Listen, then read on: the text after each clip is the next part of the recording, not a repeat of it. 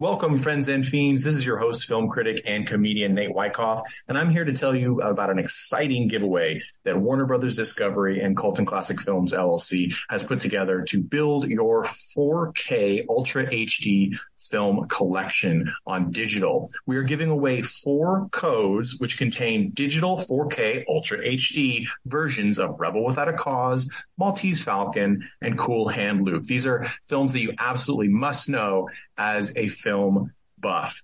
You can get this code by being one of the lucky four people we pull from our newsletter list. So go to coltonclassicfilms.com slash newsletter and give us your email and your name and we'll sign you up for the newsletter and we will enter you in the competition. That's all you got to do. So please go ahead and do that. The contest ends on April 30th and we will send out the winning codes on May 1st. Thank you so much for being a listener. And here's your episode of Colton Classic Films podcast.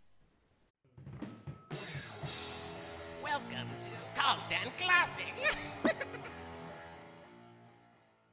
Welcome, friends and fiends, to a new episode of Colton Classic Films Podcast, the podcast where we bring you two films and talk about them both one mainstream and one cult. In this case, I mean, you could say they're both cult, but one of them, uh, def, our first uh, which we did last week, is uh, definitely more well known. Heavy Metal, the animated uh, adult fantasy feature based somewhat off of Heavy Metal magazine, which is still uh, in in a, in a form published in the United States today. Uh, but today we're going to be talking about our more cult choice, which is Star Chaser: The Legend of Orin. Now, this movie came out in 1985, and it it actually has a distinction of being the first animated 3D film.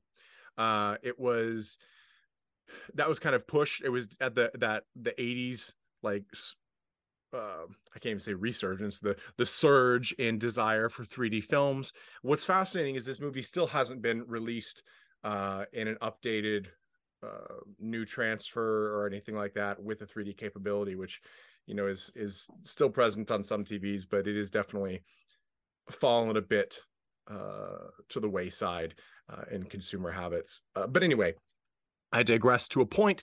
Uh, Star Chaser, The Legend of Orin, is not well known. We're going to discuss why that might be and what the merits and demerits are about this sort of sci-fi sword and sorcery epic. I'm of course your host Nate Wyckoff, film critic and comedian, and if you hear me misspeak, it's because my nose is plugged because I've been cleaning all day and that's how filthy I keep my house. We also have Jeff Tucker. How are you doing, Jeff? Ah, uh, very good. Thank you. Excellent. And we also have with us Mandy Longley, who I know is a bit under the weather. Thanks for joining, Mandy. Hey, yeah, I'm glad to be here. I'm also um semi buried in a pile of Paw Patrol figurines. So if I make any strange noises during the podcast, it's probably because I've like sat upon or shifted onto something uncomfortable. Because such is life. That's how dirty I keep my house. yes. Well, you know, I we're right at home in the world of Star Chaser because Star Chaser is definitely a grim, dungy, dingy uh sort of universe. Now, the first thing, if you actually encounter someone who's heard of the movie Star Chaser uh, and has seen it, then the first thing they'll say is, "Oh, you mean that Star Wars ripoff? It's animated," and they're not wrong. Uh, there are so many things. Well, taken... I can leave now because those were my only comments. There's so many things taken from Star Wars as well as some other movies, but we're gonna we're gonna go over the plot. It's it's pretty boilerplate stuff. Um, that doesn't mean it's without merit, but it is pretty boilerplate. There is a uh, a man who is a slave in a mining society. Uh, they don't know about the sort of above world and space and other planets and things. They're made to believe by uh, a controlling force uh, individual who is the antagonist that this is all there is. He uh, finds out there isn't, tries to escape. His girlfriend is killed because uh, women need to be killed for men to apparently have drive to do anything. Uh, that's still a thing apparently, uh, and it it was in 1985 as well. Uh, and his name is Orin, and he's very much a not quite a Conan, but more of like a Thundarr the Barbarian. You know, kind of wiry young youth uh, but he has this magic sword that he escaped with and he's supposed to find the blade it, it uh which is weird because it sort of doesn't need a blade because the blade is really just invisible uh, whenever he holds it and, and can cut off things but i guess he needs a quest. Uh, the spirit of the sword told him to go find the blade or whatever. So he ends up hooking up with a sort of tell me if you've heard this before, like a streetwise sort of like bitter but good-hearted space smuggler uh and his his his funky non-human sidekick. I don't know if it, this is the first time i've ever seen it um it's definitely but okay yes it's it's a han solo stereotype uh as well as but instead of chewbacca he has a his starship computer his millennium falcon which certainly doesn't look exactly like an a-wing from star wars not at all uh not at all but or why is it a y-wing? I guess it's a y-wing.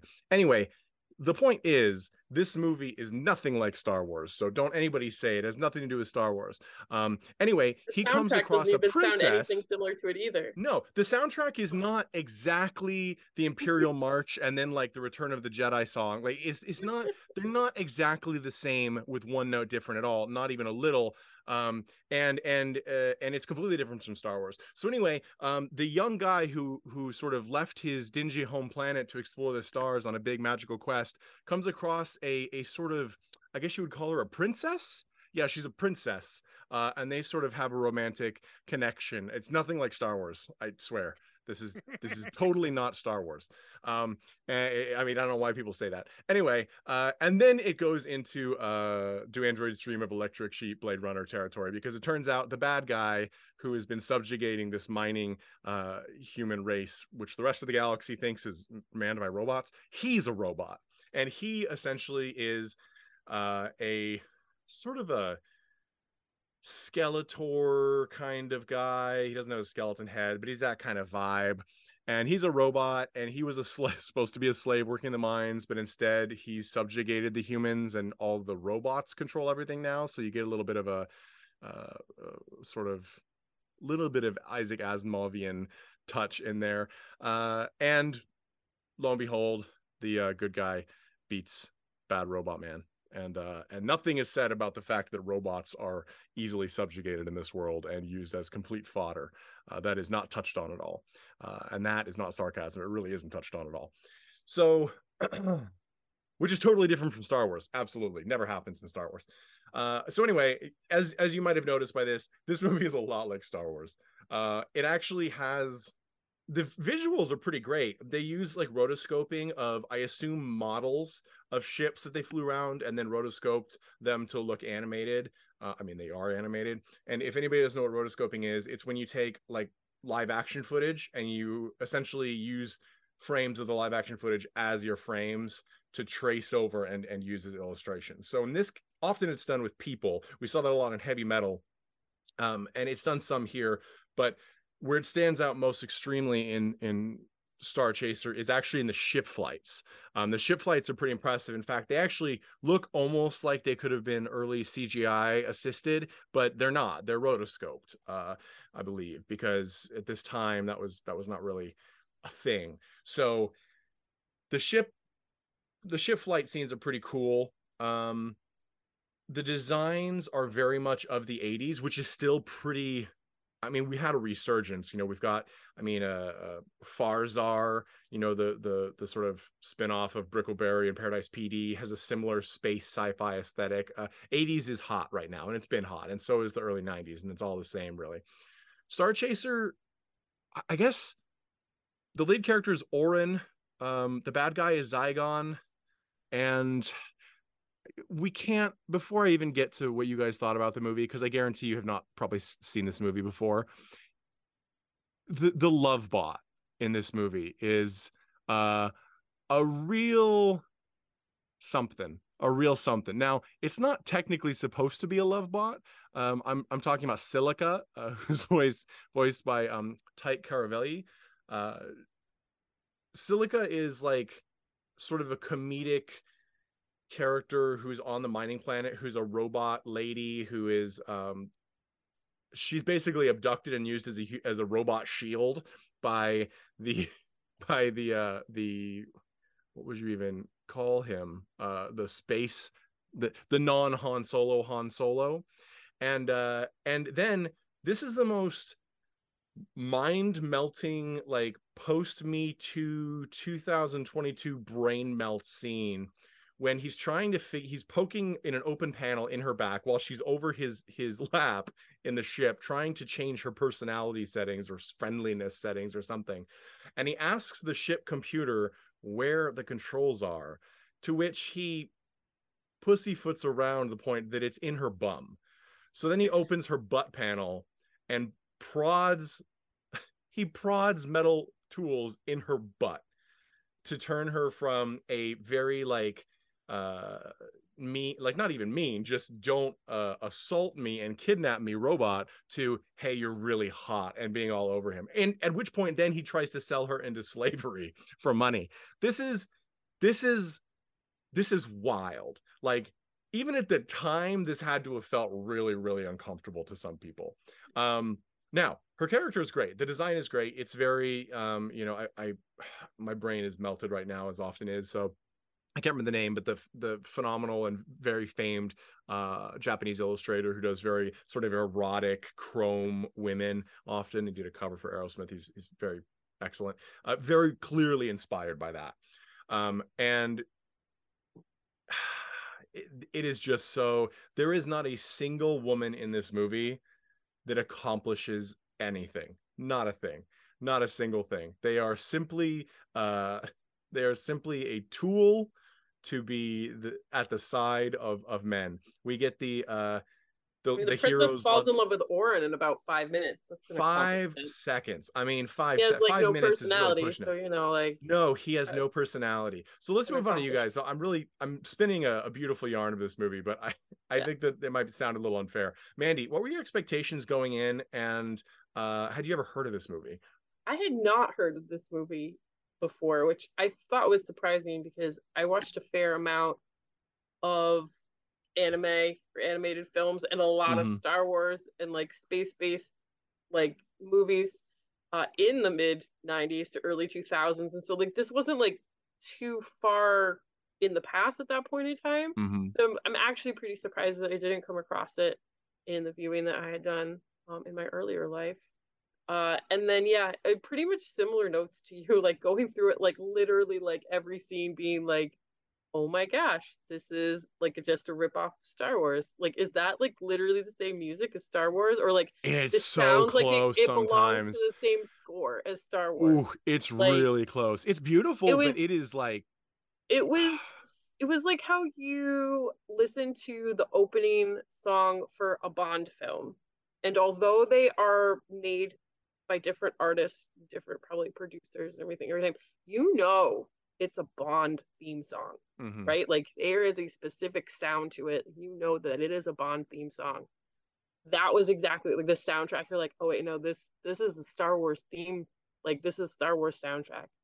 Uh, there's a similar kind of feel to it. So there was that. I mean, obviously disgusted at like the female lead princess situation and just what they did with her character, and not so much like her just being like, what a waste Well, of like she she's screen time and a character. she's like supposed to be prissy and actually like quite like the first time we see her is at a slave auction and she's trying to Mm. buy silica and and then she's mad because she's outbid by Orin, who of course doesn't have any money. Uh, we've never seen this before. This has never been in a movie before. No, Uh, and to be fair, it wasn't in Star Wars, so okay. Um, and to my to my knowledge, and uh, and so she's haughty and and she has a great, very Star Wars droid sidekick. I mean, straight out of Rogue One. This is this guy, Mhm. um, who also sounds both him and the ship. I mean, they could not. The ship especially could not possibly be any more C3PO. I mean, at one point he even says, um, I don't think this is a good idea. Like it's this like I mean it's it's wild how how this movie didn't I mean I whew, yeah, like it's it's Yeah. it's been a long time since I've seen such a dramatic ripoff because it's it's high budget. It's not a low budget film. It's very well produced. But anyway, continue. So anyway, so the one thing that you didn't mention is like the uh, very Peter Pan esque fairies that like Yes. float around and help them out and Mhm. like give them advice and or I don't whatever and show up Like, at the end to be like But then- ghostly visages. yeah. I was like, oh, something different than Star Wars, and then the end came, and I'm like, no, it's not. No, No, yeah, they not. they're well, they're they show a bunch of dead the- dudes in ropes. yeah they reveal themselves to be the the previous um the the previous like heroes of this this particular this particular uh symbol of peace um Mhm. which you know uh, is nothing like star wars uh certainly nothing like No. star wars they don't look and then anything they're like, like, star wars "Hey, Orin, come hang out with us as like ethereal, non-body beings that you know buzz around his light." And he's like, "Actually, I'd like to stay here and bone for a while. Uh, Yeah. could, could we make that happen instead?" And they're like, "Sure thing, buddy. Like, see you later." Like, totally totally um yeah no it's it's literally also what what kind of offer is that like hey all you know me as is the equivalent of like a housefly that glows and can Mhm. understand human speech would you like to Mhm. do this for the rest of eternity uh or or do you want like the hot rich lady next to you that for some reason is just just eager to give her life for you it's probably Yeah. your abs because that's the only thing that we see in Mhm. abundance and the best, on this guy and like the the, yeah puffy he does winter vest as a yeah, he does. He does get a very only like, garment. Sean Yeah. Connery and Zardoz like vest. Mhm. Uh, Yeah. yeah. that's very accurate. Yeah. Jeff, So, anyways, that's that was basic for Matt. Yeah. totally. I, oh, okay. Uh, Jeff, had you seen Star Chaser? I'm gonna, I'm gonna assume not. I don't know anybody else that has. Uh, and what was your expectation? And what have you, what did you experience after seeing it? Uh, n- no expectations. I mean, you guys kind of drained the well on this one. You know, th- there's not.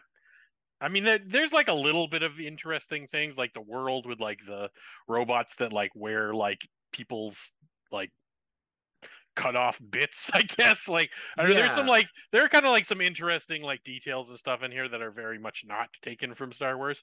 Um, and like even like the mining colony and like the the you know essentially the what is essentially like a um fully what's the word like I'm trying like they've been they've been gaslit and then they've they've they've bought in fully to it Sure. Uh, they believe it's a religion. Like their God is telling them this has to be done.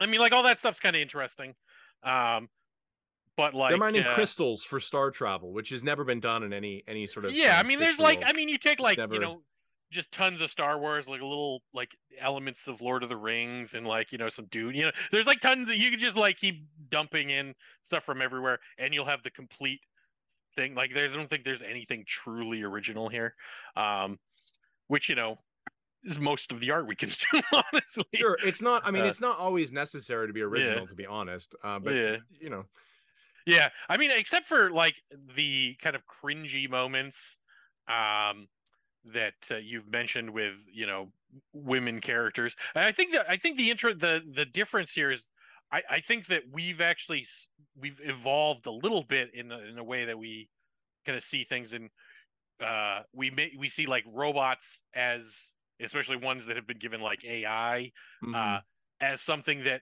is like at least human like and we would uh, we we think of it as something that you um, you should treat them like you would treat other humans like you don't right. give somebody feelings and you don't give somebody you know like thought or like a, not somebody but a robot and then like you know torture them essentially like Yeah, it's we understand that i think like that like in the Yeah. 80s was probably like not a well like, like, Star Wars. Star Wars. I mean, robots are blown up all the time in Star Wars. Yet we know that there are robots that have clear feelings and personalities because they're some of our favorite characters.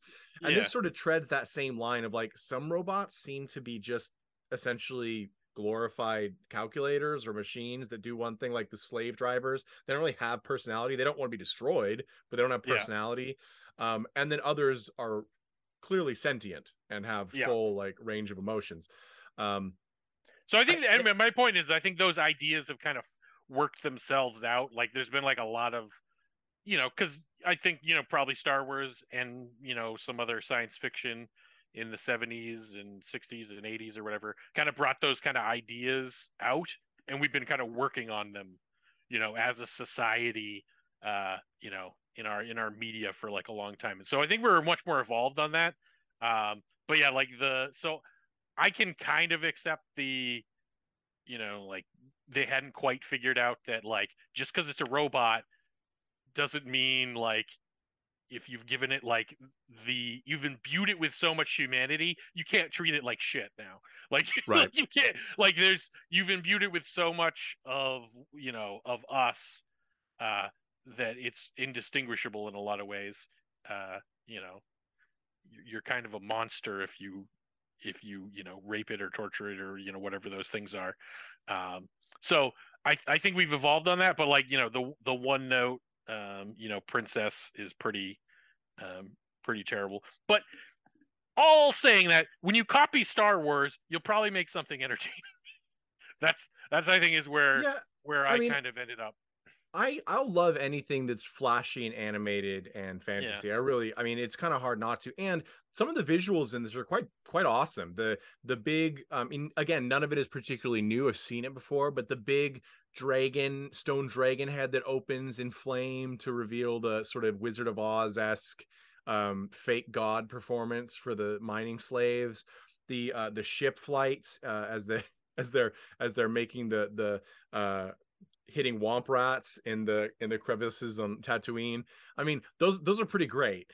Uh and I overall do enjoy the design. I do enjoy that this movie very much, I mean, I think people listening who haven't seen this who are who are maybe, you know, millennials or, or Gen Z as well, especially, will be like, "Oh, this sounds kind of like Titan AE in some ways." And it is very much in that vein. Um it's very much a it's definitely seems like it was made for teenagers and some of the adult market because kids i just don't like kids could watch it but it's pretty grim. I mean it opens with several murders uh and and the the the love interest the first love interest's grandfather is uh killed by having his face whipped uh and blinded him and it kills him and then uh and we see the red marks on his face and then uh the the first love interest is strangled to death and then dropped on the floor. Uh we get a very brave new world twitching feet moment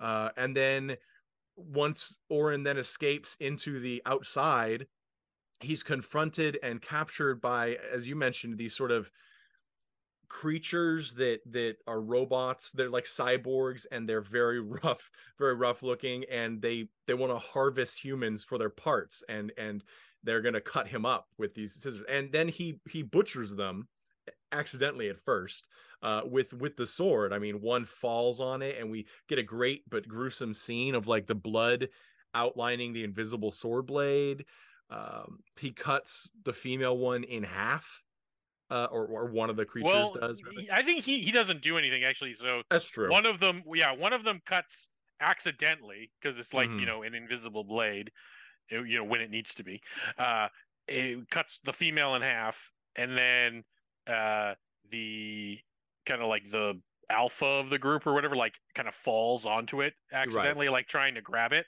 I, I Mhm. thought that scene was actually kind of kind of fun and like interesting. I thought that it's it- really good. it's just very gruesome for like like an eight year old would be able to handle it but it, it's a lot uh and it's I- early on. And It and also we is like the the point where it was like, oh, well, we're not gonna do lightsabers, so let's do a lightless saber. It's like- It's so true. it's so true Yeah. uh screw the need to draw It, a blade sometimes it perspective is even a lightsaber. Y- Yep, yes, it does yeah, yeah, glow. yeah, yeah, It does glow. Um, yeah, so this was very much a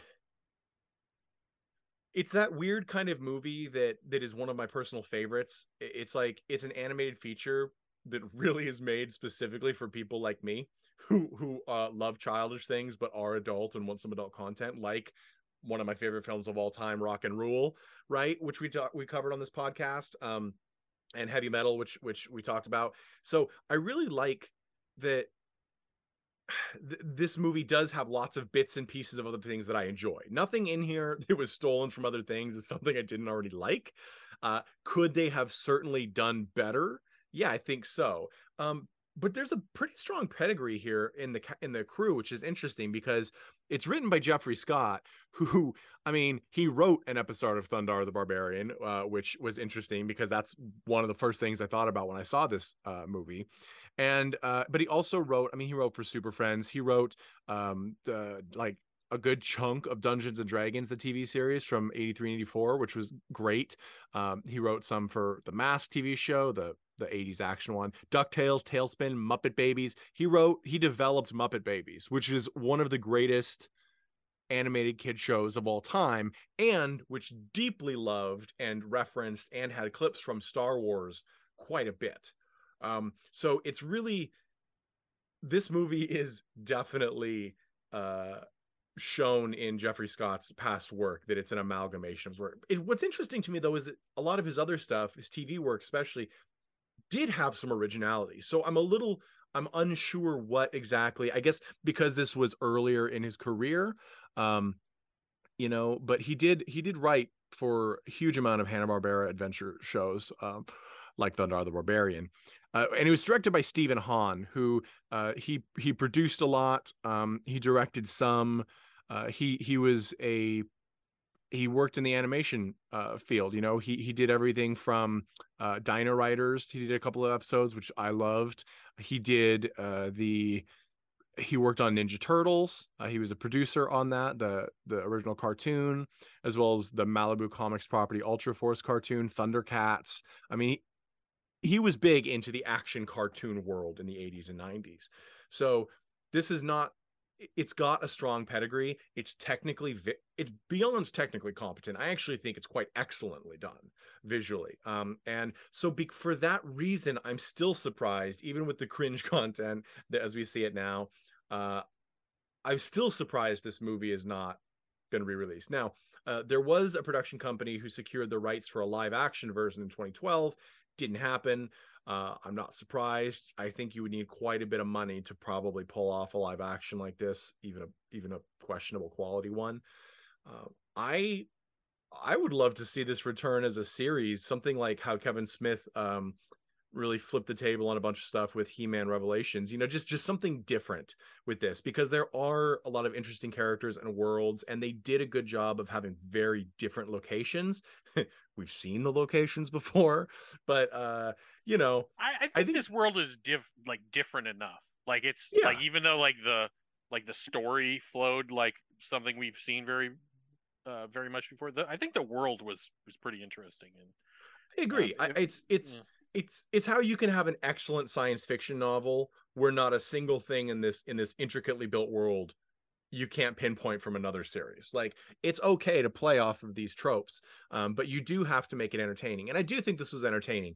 Did I find it and uh, you know and and go back to the last episode and listen to heavy metal if you want to hear about that? But did I find it as easy to watch as that? Well, no, but it's not an anthology either, which heavy metal really is structured like. Um, it does have a linear plot it just doesn't have a huge amount of drive. If you actually look at why they're doing what they're doing, it's unclear sometimes. Um, luckily, you don't have that much time to think about it. So, Star Chaser, uh, let's let's go to the recommendations. This is a lot.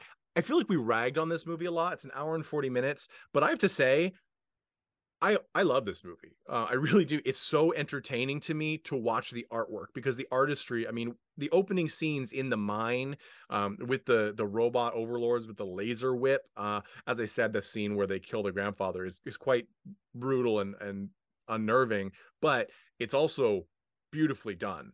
Um, you can stream this uh, uh, as as a rental or purchase um, from some places in HD. It is not.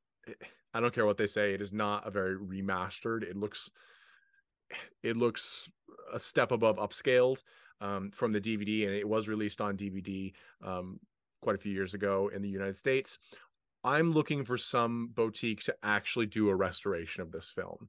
Uh, I also want to say that the most outrageously egregious uh anti-feminist like scene where they're um sticking a screwdriver in a robot's butt uh is if if you can get past that it is also kind of entertaining because you get this scene where it's from the compute the, the dashboard computer's perspective looking at the the the Han Solo holding Silica and she's shaking her head like extremely no do not tell him where this is. And it's that kind of thing where you're like yeah this did fly in the 80s uh, as as much as some people were probably not happy with it, it did fly in the 80s, and that doesn't shock me. But it certainly would not fly now. Uh, it really wouldn't. So I give it a recommendation. Mandy, do you recommend Star Chaser: The Legend of Orange from 1985? If so, why and to who? I mean, it was fun, and like you said, like all of the things that they reused were things that I liked already. So, you know, like what are you really complaining about at that point? Uh, it was enjoyable, and it also like watching it felt very much like watching cartoons when I was a kid, like Saturday morning cartoons. Even though Mhm. obviously the content and like the um age appropriateness is very different than Saturday mor- morning cartoons that we watch. Like it kind, it just had that feel to it, like nostalgia wise. So, I mean, even just for that, I would say, like it's it's worth watching. And I agree. And it comes from the writers and directors of many of our favorite Saturday morning cartoon shows. So, eh, Yeah. you know, there's a reason why it feels familiar. Jeff, would you recommend Star Chaser: The Legend of Origin of Orin? and if so, why? This is another one of those things. The title and the names are just it's just AI generated like sci-fi name generator. Uh Star Chaser, nobody's chased any stars. Uh and The Legend of Orin. Orin is a pretty common sounding name. Anyway, continue, Jeff. Would you recommend this? And if so, why and to who? Yeah, it was it was uh it was fun. Um, so I I think it's I think it's a worthy watch. I mean, he's not gonna like it's not gonna change your world. So if you you have like uh, a bunch of other stuff that you're planning on watching, watch that first. You know, but uh, if you're if you're looking for something and you're bored, go back and check this one out. And just For sure. uh, I want to say too, the poster says a spectacular 3D adventure for the entire family. Now, I would love to see this in 3D. I've already mentioned that. Uh, I'd be very excited to see it. I would love I bet you like the re-release. sword has some interesting effects. Well, and stuff And I 3D. mean, I, I really can't stress how great the ships look. They look like they are 3D generated, but they're not. That's yeah. that's I mean, correct me if I'm wrong, producers out there, but my understanding is this is rotoscoped, which is pretty impressive. Um, but what it, this is like the entire when they tried to market Cool World, Ralph Bakshi's Cool World, as like a family film. Like, can you imagine, like, maybe not that extreme, but can you imagine families walking in with their five year olds and their 10 year olds, somebody going in, and the first thing that happens is they whip a grandpa to death and strangle a girl? Um, and then they literally take hedge clippers to start carving up the young man. Uh, and then they have like a, a Han Solo S guy with the most ridiculous, like cupey, wispy mermaid tail of hair and his widow's beak. It's insane. like, like stick a screwdriver in a robot's butt uh, to make it like it. Seriously, it's like Clamp must have seen this and said, "Oh, uh, anime is born." So I know Clamp didn't create anime. Don't don't write me letters. Uh, anyway, thank you guys so much uh, for listening to this episode uh, where we talked about Star Chaser: The Legend of Origin. I want to thank my guests Jeff and Mandy, and please rate us all the stars wherever you get your podcast. Like and subscribe on our YouTube and anywhere else. Please, please, please tell your friends. It really helps. We've got some big news coming up. I'm going to say that until it happens, and I'll probably have some more big news that I'll that I'll saying is coming, etc. I want to play us out as always with the Chud. Have great listening, and we'll catch you next week. Stop